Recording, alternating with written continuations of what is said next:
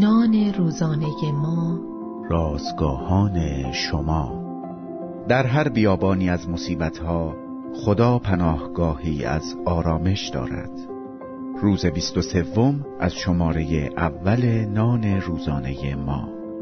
خدا می‌شناسد عنوان و مزمور باب هفتاد و هفت آیات یک تا پانزده متن امروز ما از کلام خداست. وقتی از یک گورستان ارتش جنگ جهانی اول در فرانسه دیدن می کردم به شماری از سنگ قبرهایی برخوردم که فقط این نوشته بر روی آنها دیده می شد. یک سرباز جنگ جهانی شناخته شده برای خدا. گورستان از سه جهت با لوهای سنگی که اسامی بیست هزار سرباز کشته شده در جنگ بر روی آنها بود احاطه شده بود. تصور تنهایی مردانی که در جنگ کشته شدند و دلتنگی خانواده هایی که در خانه هایشان به سوگ آنها نشستند غیر قابل درک است.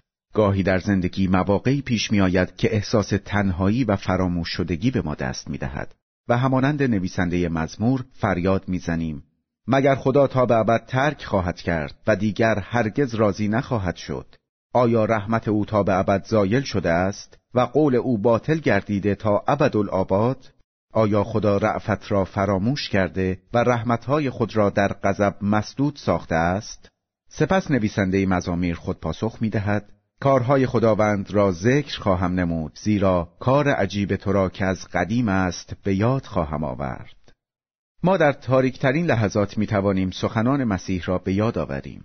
آیا پنج گنجشک به دو فلس فروخته نمی شود و حالان که یکی از آنها نزد خدا فراموش نمی شود؟ بلکه موهای سر شما شمرده شده است. پس بیم مکنید زیرا که از چندان گنجشک بهتر هستید.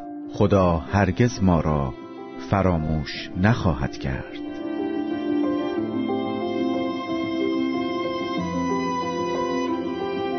کلیه حقوق متن این اثر متعلق به انتشارات جهان ادبیات مسیحی است.